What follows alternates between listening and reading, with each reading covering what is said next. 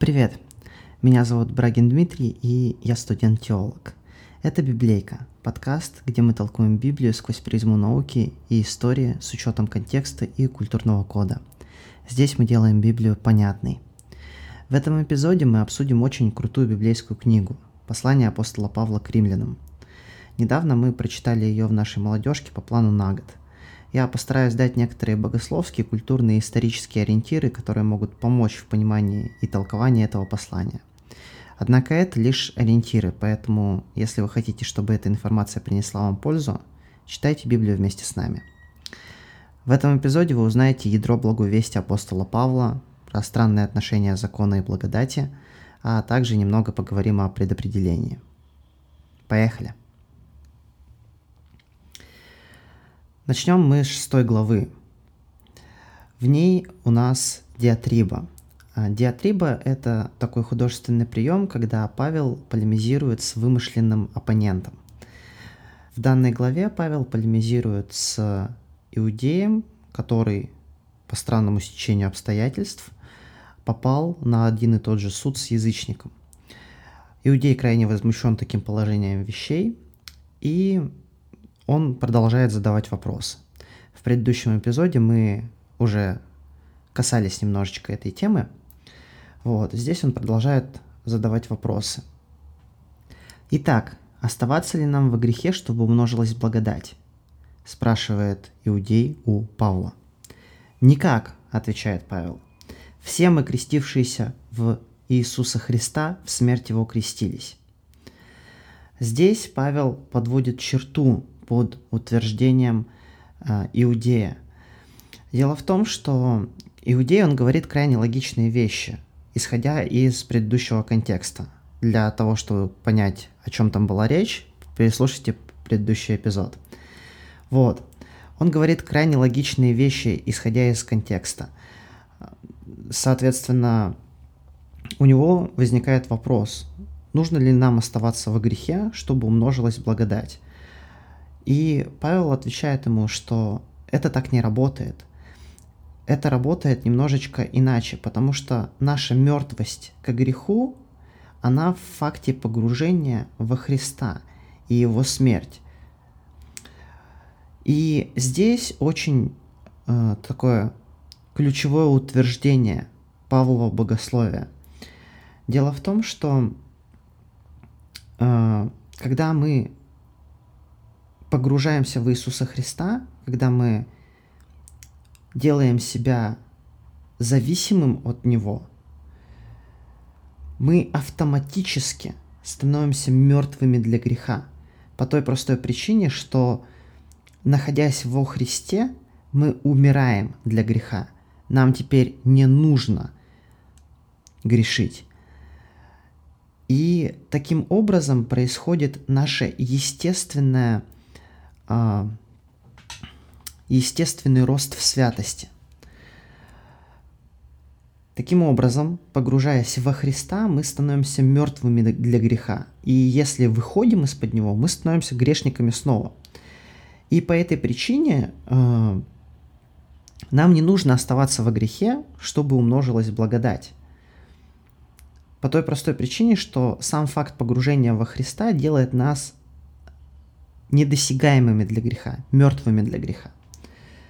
Этот процесс, он происходит через участие в воле человека. То есть мы должны принять решение погрузить себя во Христа, верить себя Ему, и через это добровольное погружение и происходит вот эта вот победа.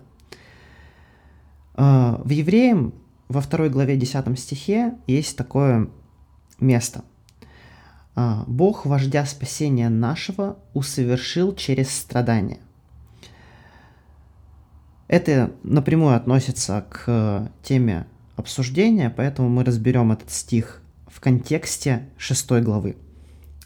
Дело в том, что э, во Христе, согласно вот этому стиху из Евреев, было какое-то несовершенство. То есть Бог, вождя спасения нашего, усовершил через страдания. Это значит, что в нем было какое-то несовершенство, которое стало совершенным. Здесь важно понимать такую вещь. взаимодействие божественной и человеческой природы Христа, оно вечное и нераздельное. Нету такого, что э, божественная природа Христа, она полностью ликвидировала человеческую. Нет, это взаимодействие. И в этом взаимодействии вместе с человеческой телесностью Христос получил ограничения природы, связанные с последствиями грехопадения. То есть греха эта природа не унаследовала, но последствия грехопадения унаследовала. Таким образом, через усовершенствование вот это вот, последствия грехопадения внутри природы Христа, они были преодолены. То есть Бог усовершил природу Христа. Таким образом, создается новая человеческая телесность, которая не имеет на себе последствий грехопадения. И именно про эту телесность также говорит Павел, когда утверждает, что не все мы умрем, но все изменимся. Изменимся подобно Христу, усовершимся таким же образом. То есть станем э, наследниками природы, которая не подвержена последствиям грехопадения. Вот. Это напрямую относится к обсуждаемому отрывку из э, шестой главы, поскольку наша мертвость к греху, она будет в будущем закреплена внутри нашей природы, внутри э, нашего тела, которое не будет в будущем иметь последствия грехопадения. Переходим к главе 7. Здесь мы вновь видим диатрибу, полемику Павла с вымышленным оппонентом. И тут диатриба очень сложная. Не будет преувеличением сказать, что седьмая глава – это ядро послания к римлянам, самая-самая-самая его суть. Павел говорит в пятом-шестом стихе главы, «Ибо когда мы жили по плоти, Тогда страсти греховные, обнаруживаемые законом, действовали в членах наших, чтобы приносить плод смерти. Но ныне, умерши для закона, которым были связаны, мы освободились от него, чтобы нам служить Богу в обновлении духа, а не по ветхой букве. Здесь мы видим, что Павел говорит, что греховные страсти, которые обнаруживались законом, они приносили плод смерти. И теперь, когда мы умерли для закона, мы можем служить Богу в обновлении духа, а не по ветхой букве, имея в виду ветхую букву закона, конечно же. На этом основании Иудей в седьмом стихе задает логичный вопрос. Неужели от закона грех? Этот вопрос исходит из банальной человеческой логики. Если закон привел к смерти, как мы видим из утверждений Павла, то закон порочен. Однако с точки зрения божественного промысла закон это не грех, хотя он и привел к смерти. Потому что в первоначальном замысле человек был призван добровольно ограничивать себя, воспроизводя образ и подобие Бога. Но так как этого не произошло, заработал механизм закона. Давайте остановимся на этом чуть подробнее. Дело в том, что э, банальная человеческая логика, она связывает э, два понятия. То есть, если закон привел к греху, соответственно, закон, он несовершенен, он порочен по той простой причине, что он э, увел человека от совершенства. Однако Павел радикально не согласен с этой мыслью. Он э, говорит о том, что закон, он не является поводом для греха или грехом. Дело в том, что изначально предназначение человека было заключено в добровольном ограничении себя – тем самым человек бы воспроизводил образ и подобие Бога. Но так как этого не произошло, Бог учредил механизм закона. Что такое закон? Закон это а, набор правил. А, если ты не исполняешь какое-то установление, то приходят последствия в твою жизнь. И закон – это правила с прописанными последствиями. Однако в изначальном Божьем плане не было нужды в законе. По той простой причине, что человек ради отношений с Богом был, был призван добровольно себя ограничивать. И в этом добровольном ограничении не было нужды в угрозах, не было нужды в последствиях, и как следствие не было нужды в законе. В этом человек, он подобен Богу. Бог первоначально первым ограничил себя для того, чтобы не вмешиваться в волю человека. То есть Бог создает человека свободным. А, человек обладает волей отныне. И Бог, Он добровольно себя ограничивает для того, чтобы не вмешиваться в решение, которое принимает человек. Человек тем самым становится свободным. И это действие, которое первым совершил Бог, Он добровольно ограничил себя. И вследствие вот этого вот действия божественного, предназначением человека изначальным было также добровольно ограничить себя – ради отношений с Богом и другим человеком. В этом суть механизма морального закона. Дело в том, что у нас есть э, в обществе два набора правил. Это э, правила законодательные, юридические иначе, э, которые как раз вот действует по механизму закона у евреев. То есть есть какое-то установление, за его неисполнение следует санкция. И есть закон моральный или нравственный. А, тут ты имеешь возможность не исполнять положение этого закона. Однако внутри общества есть консенсус такой, что если ты их исполняешь, то ты являешься как бы достойным членом этого общества. И подобная же история есть и в отношениях между Богом и человеком. Закон, который был дан евреям, это как раз юридическая норма, если мы будем разворачивать эту метафору, да? Вот. А, а изначальное предназначение человека заключалась именно в том, чтобы добровольно ограничивать себя, то есть э, чтобы человек поместил себя под закон нравственный. Вот. Однако этого не произошло, произошло грехопадение, произошла поломка, и начал работать механизм закона. Правило, санкция. Правило, санкция. Таким образом, закон просто обнаруживает факт того, что мы себя добровольно не ограничили. То есть мы пошли против нашего изначального предназначения. В этом суть всей седьмой главы.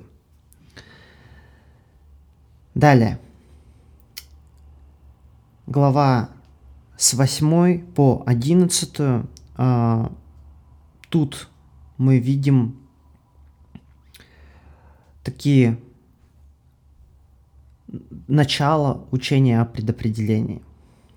Мы рассмотрим это на примере стиха э, Римлянам 8.28 и до 30. Однако мы не будем здесь долго полемизировать относительно предопределения и свободы, э, потому что не влезет у нас все это в такой обзорный выпуск. Вот, мы посвятим этому отдельно такой большой разбор, где конкретно рассмотрим позиции э, людей, которые влияли на полемику предопределения и свободы. Вот. И, соответственно, в нем мы поговорим про это подробнее. Римлянам 8, 28, 30. Притом знаем, что любящим Бога, призванным по Его изволению, все содействует ко благу. Ибо кого Он предузнал, того и предопределил быть подобными, подобными образу Сына Своего, дабы Он был первородным между многими братьями. А кого Он предопределил, тех и призвал. А кого призвал, тех и оправдал. А кого оправдал, тех и прославил. В данном отрывке формулируется учение о предопределении. Это учение впервые было сформировано Августином Блаженным в полемике против Пелагия. Он первым формулирует предопределение как выборочность в даровании благодати. Давайте остановимся подробнее немножечко на терминах. Предопределение. Что это такое?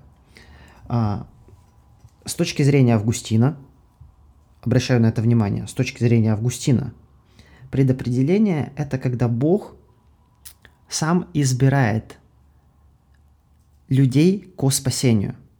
Соответственно, тех, кого Он избрал ко спасению, Он им дарует благодать, благодаря которой они могут воспринять благую весть и покаяться.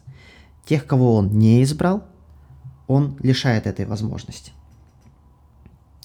Таким образом, формулируется идея о непреодолимой благодати, то есть если Бог ее дал человеку, человек не может своей волей воспротивиться этой благодати. Вот. И э, формулируется также док- доктрина о двойном предопределении. То есть если Бог кого-то предопределяет ко спасению, то, следовательно, тех, кого он не предопределил к спасению, он предопределяет к смерти, к проклятию. Его идею э, на заре реформации развивает и систематизирует Джон Кальвин. И вот эта вот доктрина о предопределении в виде, в котором ее систематизировал Кальвин, называется кальвинизм.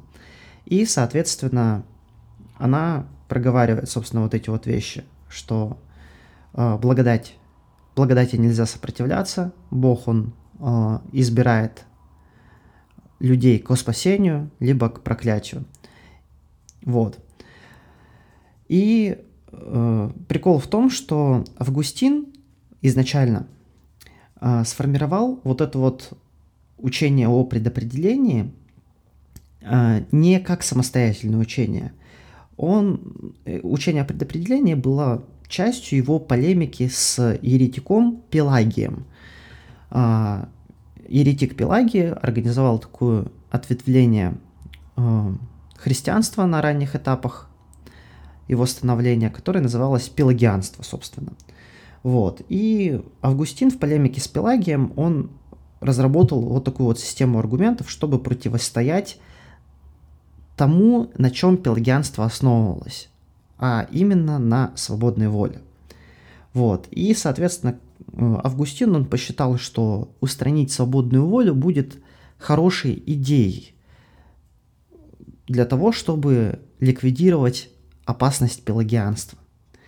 И вот эта вот история, она сыграет потом очень злую шутку с церковью.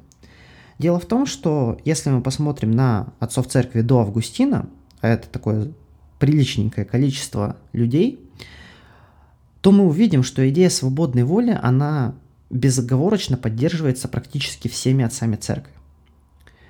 Однако Августин, переосмыслив идею о свободной воле и сказав, что свободная воля, она не может существовать а, применительно к спасению, то есть Бог, Он своей волей, своей благодатью, Он превозмогает волю человека и таким образом понуждает его к спасению. Вот. Ну, то есть в вопросах именно спасения свободная воля, она не может что-то решать. Соответственно, Джон Кальвин, он развивает эту идею Августина. В купе с Лютером, к слову, они очень солидарны в этом вопросе были. А, немножечко по-разному проговаривали его, но были близки. Вот. А, и таким образом начало реформации, оно находится вот в таком предопределенном ключе, и это меняется только в полемике с Армением. Армений, он э, уже не застал непосредственно Кальвина, он полемизировал с его последователями, и он формирует учение, которое в будущем будет называться армянианство. Э, суть этого учения в том, что свободная воля как раз-таки э, имеет решающее значение в деле спасения, а именно Бог, Он предлагает нам дар спасения э, с помощью так называемой предваряющей благодати, но мы, как личности свободные, можем благую весть либо воспринять и ответить на нее положительно, то есть согласиться и принять дар спасения, либо мы можем отвергнуть дар спасения – вот, таким образом, э, армянство, оно построено как раз на концепции свободной воли и возвращает нас к отцам церкви до Августина. И таким образом мы видим такую цикличность богословия, очень интересную. Вот. И сейчас, на данный момент, есть борьба вот этой вот кальвинистской позиции. Она сейчас актуальна и достаточно аргументированно, и позиции армянианской. Дело в том, что и кальвинисты, и армяне, они исходят из разных посылок. Дело в том, что кальвинисты, они пытаются сделать акцент на суверенности Божьей воли, на том, что Божья воля, она э, обладает высшим авторитетом. Ей ничего не может препятствовать. Бог, согласно своему промыслу, творит все во Вселенной и так далее. И э, сам факт существования свободной воли, он якобы как-то дискредитирует вот эту вот верховную божественную власть с точки зрения вот кальвинистов. Однако армяне, они делают большой акцент на свободной воле, на свободном волеизъявлении, и э, по утверждению некоторых кальвинистов, э, армяне, они готовы поступиться э, суверенностью Бога и Божьей воли для того, чтобы воспеть гимн э, человеческой свободе. Соответственно, армяне, они как бы не совсем согласны с этим и м, проговаривают это таким образом, что Бог, который добровольно себя ограничивает, он в своей власти э, и способности принять решение другого свободного существа, он даже выше находится, чем э, вот эта вот суверенность Божьей воли э, без возможности принять свободное решение другого существа, свободно мыслящего. Вот, и на этом этапе э, вот, это вот, вот эти две позиции, они на данный момент находятся в противоборстве. По данной теме мы, конечно же, еще будем разговаривать. Я думаю, что я посвящу один большой такой эпизод именно теме предопределения свободы, аргументации сторон, э, как те или иные позиции проговаривают кальвинисты, как их проговаривают армяне. Мы возьмем большой пул мест Писания, из которых видно, как работает предопределение, как работает свобода, и рассмотрим, как их проговаривают армяне, как их проговаривают кальвинисты, посмотрим подробно на учение о спасении. Вот. Спасибо, что дослушали этот эпизод до конца. Для меня это очень ценно. Если вам нравится то, что я делаю, поставьте, пожалуйста, э, оценку этому подкасту. Это можно сделать на странице подкаста. Вот. Влепите там 5 звездочек и напишите комментарий о том, что вам нравится, какие темы бы вы бы хотели еще обсудить. Вот.